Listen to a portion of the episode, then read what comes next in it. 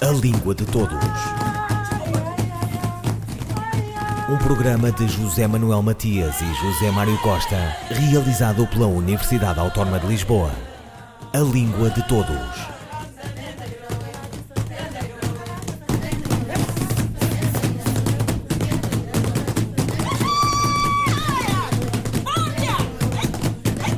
Ler para aprender. Ler com o professor na sala de aula, levar o livro para casa, voltar a ler. Este é o propósito de Contos com Nível, organizados por Ana Sousa Martins para um público-alvo, os alunos de português língua estrangeira com cerca de um ano na aprendizagem do idioma. É possível juntar o gosto de ler à experiência de aprender português como língua estrangeira? A resposta é sim, e está neste pequeno livro. 17 contos muito divertidos, cheios de referências à cultura portuguesa, passada e atual. Língua de Todos conversou com a professora Ana Sousa Martins. Este livro já é o terceiro de uma coleção que vai ser de cinco e, que é destinada basicamente a alunos ou aprendentes de português língua estrangeira e, e como tal uh, tem uma característica ou várias características que é a adaptação ao grau de proficiência do aprendente. Isto quer dizer que os livros uh, de iniciação vão ter uh, uma estrutura de frase muito mais curta, sem frases e sem orações embebidas, sem voz passivas, com uma determinada simplificação sintática, morfológica e, sobretudo, de, de vocabulário. Portanto, essa graduação de dificuldade vai aumentando eh, justamente para visar as necessidades de, de, alunos com diferentes perfis. E qual é a pertinência destes livros? A pertinência penso que é muita na medida em que não há aquilo que em inglês é o chamado graded readers, ou seja, livros adaptados ou uh, criados uh, atendendo a um público com este perfil. E se virmos que a leitura é da primeira competência a ser desenvolvida quando aprendemos uma língua estrangeira e a que é mais duradoura, portanto, o contacto com a, a palavra gráfica é, é pervasivo, é, é, é constante eh, quando se está a aprender uma língua e também é mais barato do que, ou pelo menos mais fácil do que os registros áudios ou, ou, ou vídeos. Portanto, é, é um, uma componente que é uh, bastante importante e que não é muito visada, ou, ou para português europeu, então, é muito pouco visada. Mas escrever, eh, escrever desta maneira não acaba por tirar um pouco a parte literária dos textos? Ou seja, não acaba por, por eh, transformar este texto num texto mais artificial? Bom, em primeiro lugar, há a referir que estes textos não são adaptações. Isso, de facto, eu já fiz eh, com, com três volumes anteriores da mesma editora, a Lidl com essa de Queiroz, fiz, eh, fiz a adaptação de, da Cidade e as Serras, fiz a adaptação do Amor de Perdição, fiz a adaptação da Peregrinação. Estes contos são originais, ou seja, são meus, Uh, é aquilo que também é comum ver-se em uh, inglês, língua estrangeira e francês também, que são contos ou textos ou biografias ou relatos criados propositadamente para alunos de, de aprendentes de uma língua estrangeira. E, e, portanto, não, não são adaptações. Quanto ao grau de artificialidade, bom, eu calculo que pode haver uh, textos uh, que são, uh, que visam o ensino da língua, textos bons e textos maus uh, textos mais artificiais ou menos artificiais. Agora, por definição, o texto que é criado para um público leitor que não é um público a 100% proficiente do português não tem necessariamente que ser artificial, na medida em que não pensamos também, por exemplo, que os textos criados para um público infantil-juvenil são textos artificiais, ou até os, os textos adaptados para um público infantil-juvenil sejam textos artificiais. A mesma coisa, por exemplo, pensemos os textos de divulgação científica, também eles são adaptados, ou pelo menos visam uma simplificação para que o público leitor geral uh, os leia. Ninguém põe em causa a naturalidade ou o grau de artificialidade desse, desses textos, portanto não, não percebo porque é que se tem que aqui pôr. Mas mais uma vez, esse é um julgamento que cada, que cada leitor nativo, se os quiser ler, dado que estes contos obviamente também podem ser lidos por leitores nativos, penso aliás que, que vale a pena. Uh, mas uh, para, para o, o, o, o, aluno de português língua estrangeira, pensemos que se um texto complexo tiver estruturas que ele não consegue de todo compreender, essas estruturas estarem lá ou não estarem é a mesma coisa. Só vem a crescer a mancha gráfica ao aluno e, portanto, aumentar a dificuldade. Não há ganhos na aprendizagem nisso. É? é evidente que é possível criar um texto uh, com uh, fluência, com um texto natural.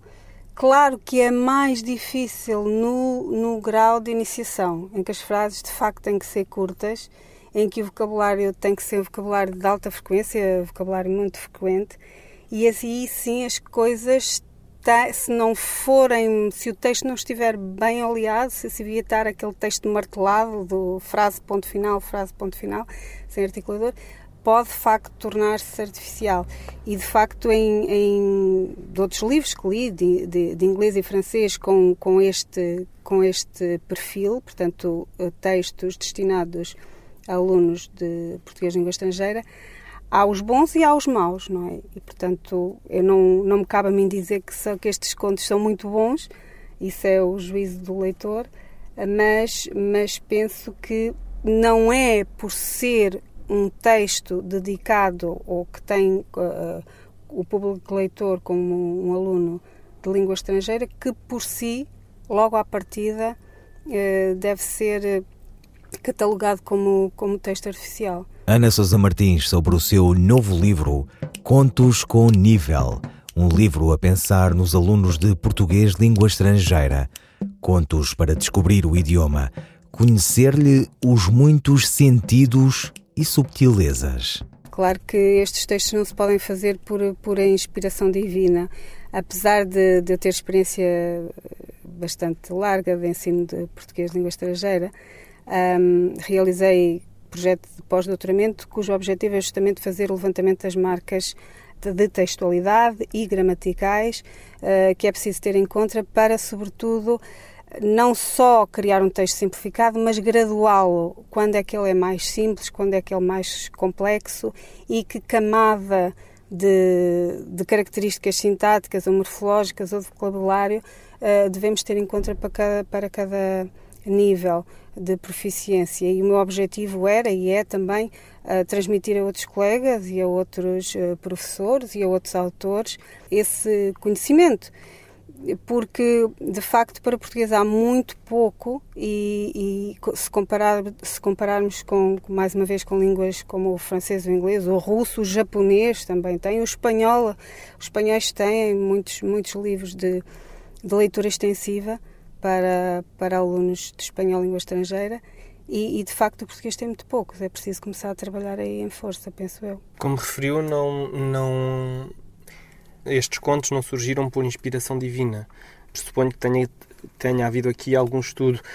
Eh, de onde é que veio a inspiração? De onde é que veio a vontade e, e também as ideias para estes, para estes contos em especial? Sim, essa é outra questão. Há a técnica por um lado e depois há o conteúdo. Agora, como é que vamos encher isto, porque se é certo que estes, estas histórias, estes contos, uh, contos com nível, são uh, de facto histórias tecnicamente uh, ou elaboradas de uma maneira muito metódica, isso não quer dizer, e, e, sendo materiais de ensino, isso não quer dizer que eles tenham que ser enfadonhos ou material sem saborão, uma coisa sem, sem interesse. De facto, estes contos, para já, visam, têm como pano de fundo uma, uma vasta gama de, de conhecimentos uh, culturais sobre Portugal, sobre a história, a história recente de Portugal. Muitos deles centram-se em episódios da vida rural, que, que é o que, me diz a respeito, porque eu cresci numa aldeia e, portanto, todo esse mundo que se está a perder da, da agricultura, da criação de gado e toda a vivência rural, mas também há, há contos sobre o 25 de Abril, sobre a Guerra de 14, a participação de Portugal na Guerra de 14, sobre, hum, sei lá, os santos populares.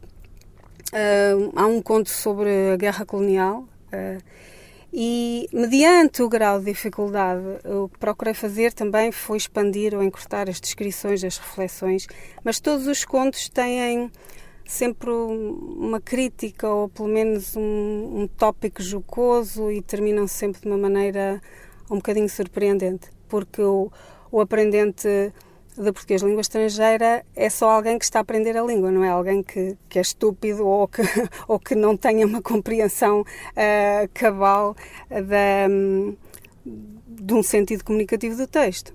Ana Sousa Martins sobre o seu novo livro Contos com Nível, um livro escrito a pensar nos alunos de português língua estrangeira.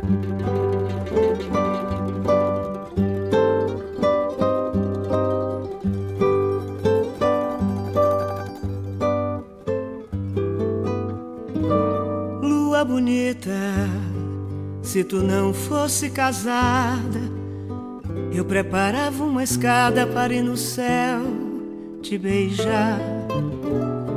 Se colasse teu frio com meu calor, pedia a Nosso Senhor para contigo casar. Lua bonita me faz aborrecimento, ver São Jorge no jumento pisando teu quilarão.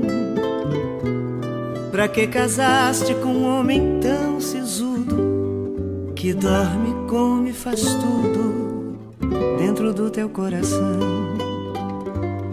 Lua bonita, meu São Jorge é teu senhor. É por isso que ele vive pisando teu esplendor.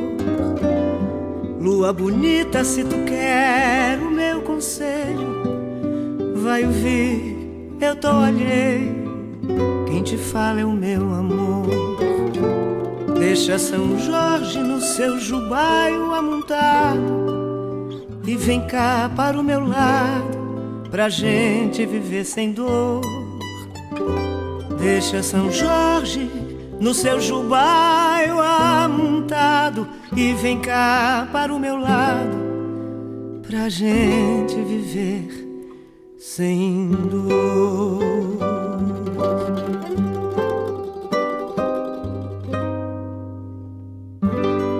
Lua Bonita, Maria Betânia. Existe ou não a palavra rúbrica como sinônimo de assinatura breve? A resposta de Sandra Duarte Tavares, linguista. Não, não existe. A palavra que designa uma assinatura breve é rubrica, proveniente do latim rubrica. Em português, a palavra é grave, sem acento. A sílaba tónica é a penúltima, bri. Quer designe um apontamento, um assunto, uma indicação, por exemplo, uma rubrica de um programa televisivo, quer refira o almagre com que os carpinteiros marcam as linhas na madeira e ainda pode designar uma assinatura abreviada. A palavra latina rubrica pertence à família do adjetivo rubros, que significa rubro vermelho. Designava a terra vermelha e também o ocre vermelho que servia principalmente para escrever os títulos ou os artigos das leis e ainda a nota, geralmente em letras vermelhas, colocada no texto do breviário ou do missal para indicar o modo de dizer e celebrar os ofícios. Portanto, a palavra rubrica tem o acento tónico na penúltima sílaba bri e escreve-se sem qualquer acento gráfico, seja qual for o seu significado, assunto, apontamento, programa televisivo ou radiofónico e ainda assinatura abreviada. Sandra Duarte Tavares, linguista. Um, dois, três. Devaneio e embriaguez de uma rapariga, de Clarice Lispector. Deitou-se. Abanava-se, impaciente, com um jornal a farfalhar no quarto. Pegou o lenço, aspirava-o a comprimir o bordado áspero com os dedos avermelhados. Punha-se de novo a abanar-se, quase a sorrir. Ai, ai! Suspirou, a rir. Teve a visão de seu sorriso claro de rapariga ainda nova e sorriu mais, fechando os olhos, a abanar-se mais profundamente. Ai, ai! Vinha da rua como uma borboleta. Bons dias! Sabes quem veio a me procurar cá, a casa? Pensou como assunto possível e interessante de palestra. Pois não sei. Quem? Perguntaram-lhe, com um sorriso galanteador.